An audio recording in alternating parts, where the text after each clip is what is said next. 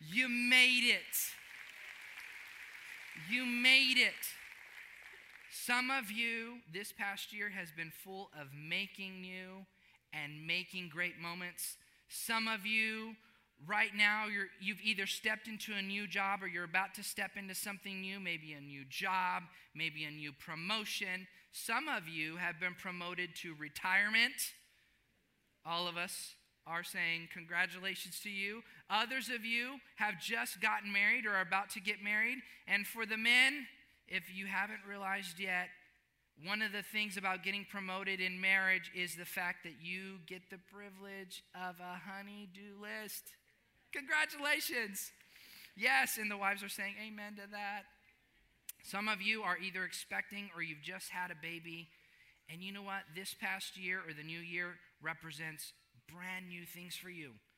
But I think there are some of us who are here today who are struggling in our heart because this past year has been full of difficulties and challenges and struggles, and there's been heartache and heartbreak and breakups and breakdowns. And really, the only resolution that we're making right now is saying, God, I hope and pray I don't have the same year next year that I had this year. Some of us, we're not even making a resolution about a new job or a promotion or something new. We're just saying, God, please help me have a different year this year. Well, I want to talk on the topic to those of you who have been struggling. I want to speak on the topic anointed for breakthrough. Anointed for breakthrough. For you see, we are standing on the threshold of a new calendar year. But more importantly, I believe that we are standing on a spiritual threshold, and God wants us to experience a breakthrough in the new year. God wants us to experience a breakthrough in our life in the new year. And so, with that said, I want to invite you to join me in Luke chapter 4, verses 14 through 19. Open your Bible, turn on your Bible. You can open up your Westover app. We have notes there for you to follow along. And let me give you a little bit of context about what's happening. Jesus has just begun his ministry, and he is ministering in the countryside. And it just so happens he returns to his hometown, Nazareth. Let's pick up the story in verse 14. Jesus returned to Galilee in the power of the Spirit.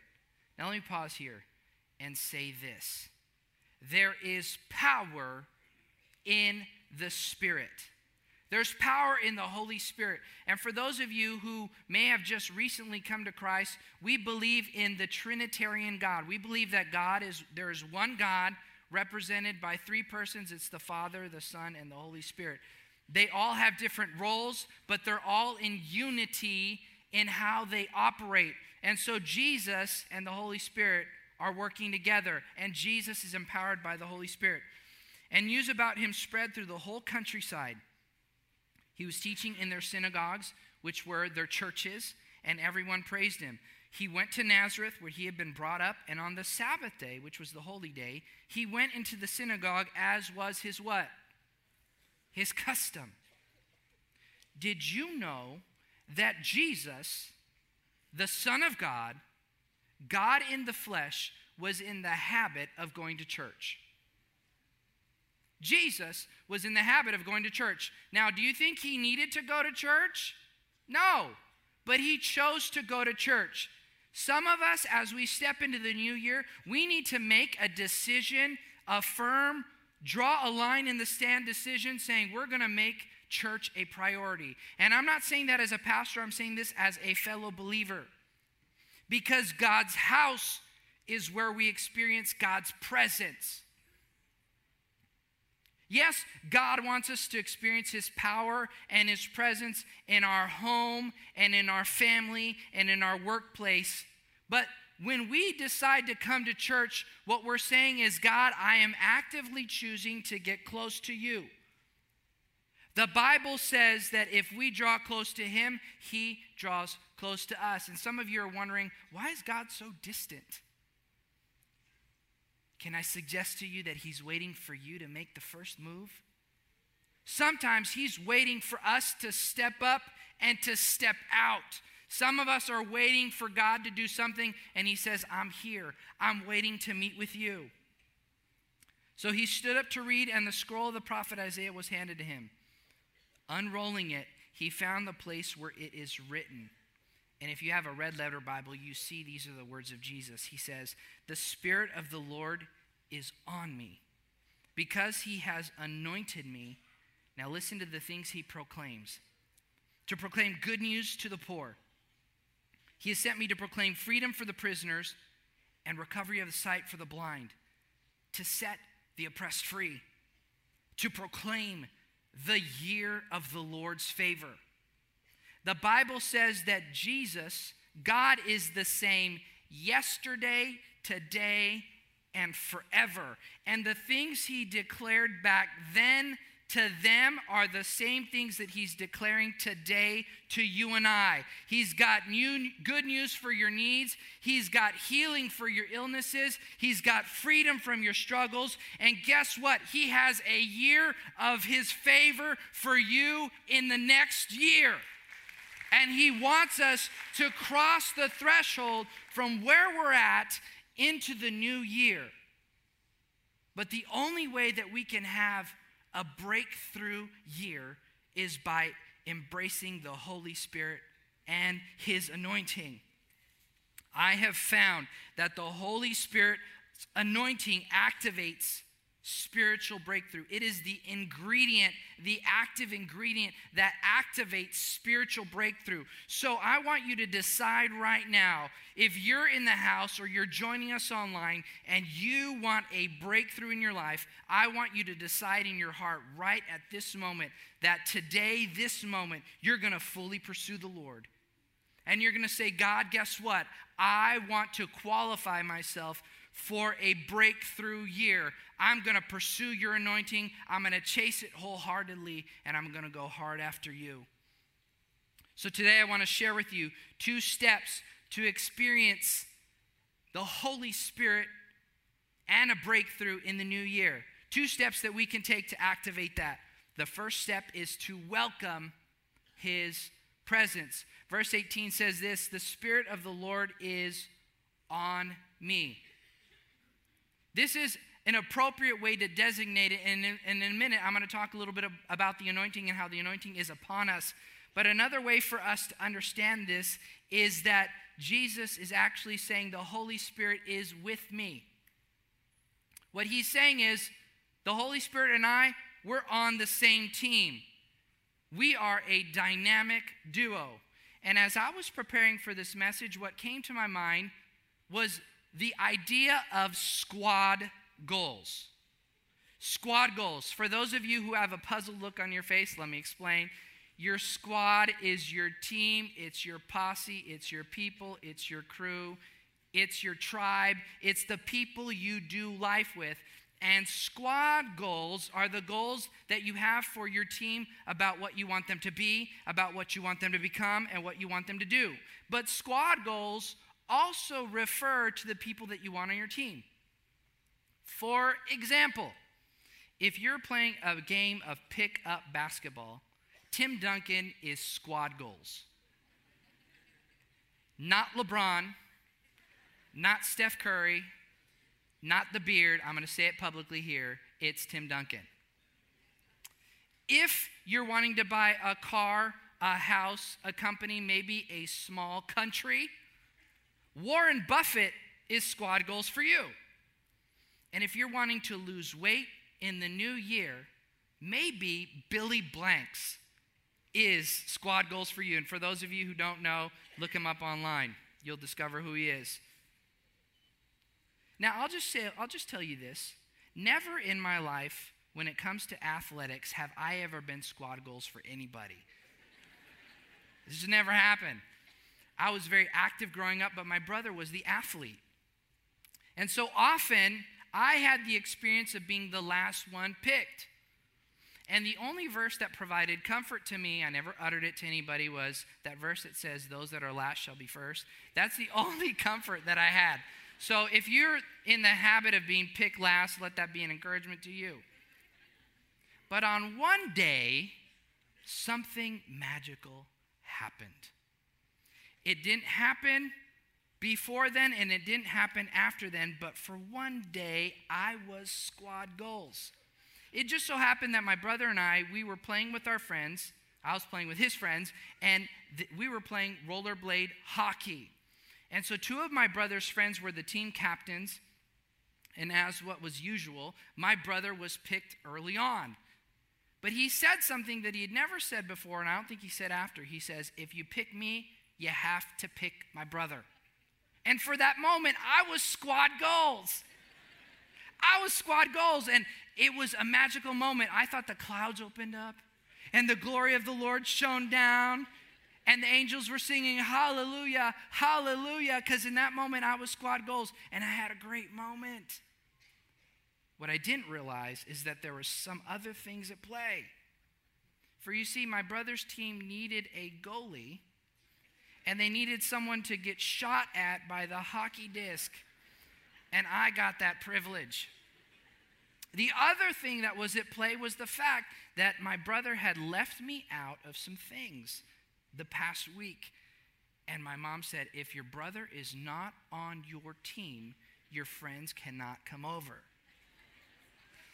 But for that brief moment, I was caught by the statement my brother said If you want me, you have to take my brother. And I just think that the Holy Spirit is saying that to us. If you want me, you have to receive Jesus. Because you can't get the Holy Spirit unless you take Jesus in your life. Because a relationship with Jesus qualifies us for the anointing and for the breakthrough that we're yearning for in our life.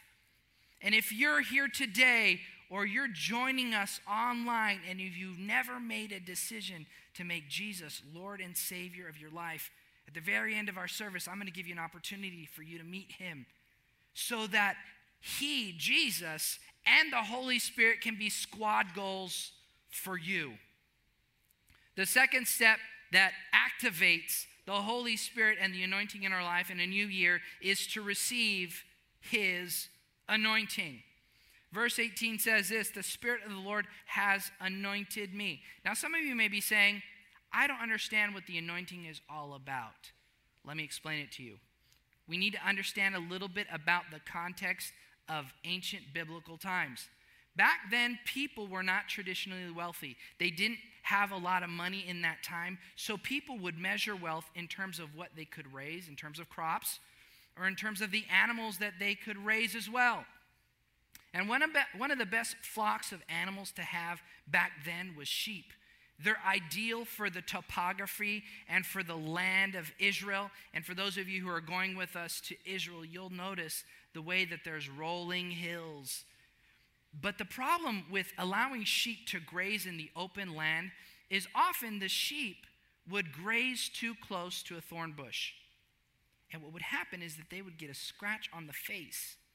And this was a very big problem for the sheep and for the shepherd. Because what would often happen is when they would have a wound, it would attract insects and it would bring infection. And the way the sheep tried to get relief is they would bang their head on hard objects to try to get relief. This would cause injury and even death to the sheep. And what the shepherds then discovered is that if they took the oil that they cooked with and they took the oil that they had for their lamps and they used it and they were to anoint the head of the sheep, what the oil would do would it would run over the wound, it would wash away the insects, the oil would get in the wound, and because olive oil has medicinal properties, it would accelerate the healing of the wound, and ultimately, it would provide peace to the sheep. The same is true in our life. The anointing of the Holy Spirit affords to us protection, healing, and peace to you and I. But the anointing doesn't stop there. God chose this symbol of the anointing to mean so much more. In fact, when God gave the assignment to the prophets to go find the next king of Israel, he would instruct the prophet to take oil, find that person, and then anoint their head with oil. And in that moment, it was a change of assignment, a, con- a communication, and a transformation of authority, a conveying of authority unto them. This is what God used to transform someone. Now, was it the oil itself? No. It's the fact that what came with it was the Spirit of the Lord. Listen to this. In 1 Samuel 16, verse 13, it says that when David was anointed king, from that day on, the Spirit of the Lord came powerfully upon David. Now, David, he understood about the anointing because he was a shepherd. And in fact, he was the one that penned those words in Psalm 23. He said, The Lord is my shepherd, I shall not want. He also said, You anoint my head with oil. What the anointing also brings with us is protection, provision, power, God's presence, healing, transformation. And if you are needing that today, I want you to pursue the anointing in your life as well. But Jesus is the ultimate in terms of being the anointed one. In fact, when we say Jesus Christ, what we're actually saying is Jesus, the anointed one. And because he is the anointed one, he has the ability to anoint us. Since he is the anointed one, he is the one that has the ability to anoint us. And I just want to suggest to you, I want to say emphatically to you that God has a divine assignment for you and for I. He has a divine assignment for us. And I've discovered that divine assignments always come with divine anointing and authority. God wants to anoint the assignment that He has for you and I. And I want to speak to the young adults who are here in the room or joining us online. God has a divine assignment for you.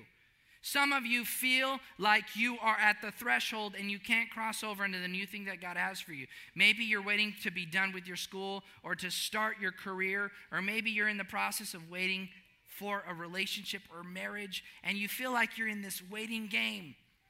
I want you to decide that God, to decide to say to God, I want you to anoint the thing that you have for me right now. God can anoint you in your assignment today. God wants to advance you. And I've discovered while you wait, if you take care of the things that matter to God, He'll take care of you. If you take care of the things that matter to God, He'll take care of you. And I also want to speak specifically to you young adults who are about to step to passion. Many of you are going, anticipating a touch from God, a word from God. Can I suggest to you that God wants you to get lit today here and now, so that when you go to passion, you are prepared for the thing that He wants to pour out into your life. You're waiting to go there to meet with Him when He's saying, I'm right here, and I want to meet with you, and I want to pour out my Spirit on you, and I want to anoint the assignment that I have for you. Parents, those children that frustrate you, they are a divine assignment. And I want to speak specifically to you, single moms and single dads. You guys are my heroes. You guys are my heroes. You're sometimes raising them alone, sometimes you're co parenting with your child's other parent. God wants to anoint you. And I'm just praying that He'll give you a double portion, that He'll make up the gap for you, whatever that means for you, that He'll make up the gap for you in your life and that Him through the anointing will activate you. Husband and wife, the marriage that God has entrusted to you is a divine assignment. All of us, whether we realize it or not, whether we stood at a courthouse or in front of a minister, we all made a commitment before God saying we're going to love and cherish our spouse to death do us part. But some of us, we've gotten off course and we're trying to accomplish this spiritual assignment in our own flesh. Galatians 3 3 says this, and I'm paraphrasing don't be foolish. Don't try to finish in the flesh what started in the spirit. Some of us, We're struggling in our marriage, and we need to have a come to Jesus altar moment where we say, God, I need you to anoint my marriage. I need you to provide protection. I need you to provide peace. I need you to provide transformation. I need you to empower me to say the thing I need to say and to do the thing I need to do. And I also need you to help restrain me in the areas of my life that I need restraint. And the Holy Spirit can help us because God, when He gives us a divine assignment, He always provides anointing and authority. But in order for us to fully appreciate the anointing, we have to understand that the anointing it comes at a cost. The anointing comes at a cost. The process of making anointing oil exacts a very heavy cost on the olive. For you see, the oil maker has to bruise, break, and crush the olive to release the oil. Jesus, the anointed one, was bruised, broken, and crushed. The book of Isaiah 53, verse 5 says this But he, Jesus, was pierced for our transgressions, he was crushed for our iniquities. The punishment that brought us peace was on him, and by his wounds we are healed. Church, Jesus was broken so that we could have a breakthrough.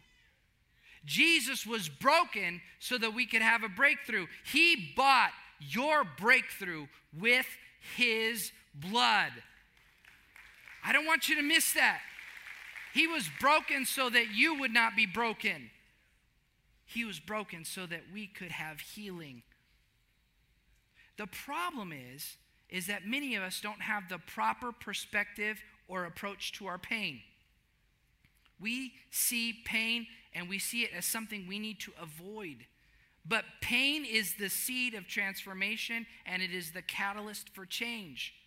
Could it be possible that the breaking and the crushing that you're experiencing is actually a precursor to the breakthrough that God wants to release, the anointing that He wants to release in your life? If He led you through the fire, it was not to burn you, it was to refine you. If he led you through the water, it wasn't to drown you, it was to cleanse you.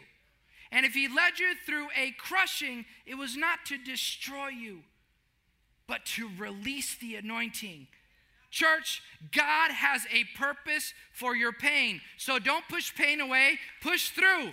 It is the pathway to God's presence and purpose. And if you're willing to stay the course and continue to push through, you will discover that God has been with you. He's been in front of you. He's been behind you. He's been beside you. He's been on top of you. He's been within you. And He's been leading you to His purpose for you. Don't miss it, church. Push through and you will see his presence made manifest and his anointing released in your life. God, God wants to do something incredible in your life if we're willing to step in and to step up. But some of us, we can't receive the Holy Spirit and the anointing because our life is full of some things. Our life is full of some things. Some years ago, my wife and I, we were traveling internationally. And I'll just say this I love to watch other people travel because you can learn a lot about people when you're traveling. And it just so happened we were waiting to check in to the international gate before we went through security, and there was a couple in front of us. And so they went and they checked in and they put their big bags up, and those bags went on their way. And right as they were walking away to go to the gate, the attendant said, Hold on, sir and ma'am, I need to weigh your carry ons. Because when you travel internationally, they don't just weigh your, your check baggage, they weigh all of your bags. So the man, he takes one of his bags and he puts it up, and it's just right at the weight. And then the wife puts up her bag, and guess what? She had overpacked and there was way too much in her bag. She didn't make weight. The problem was was that her checked bags, the big bags that had capacity had already gone. And so the attendant at the gate at the check-in area said to them, "I'm sorry, sir. But in order for you to carry the bag that you have right now, it's going to cost you. There is a fee you have to pay to continue your journey. So he did what most of us would do is he opened up his wife's bag and he began to throw stuff away. Not good marriage advice. I worked for nearly 10 years as a marriage counselor. Don't do that, guys, okay? Let her do it. But he threw away her shoes, he threw away a jacket, he was about ready to throw away her makeup to make weight, and she was able to save that. They, the bag made weight, and then they went on their journey. But I begin to wonder how many of us stand at a threshold of a new leg of the journey that God has for us, and He says, Hold on.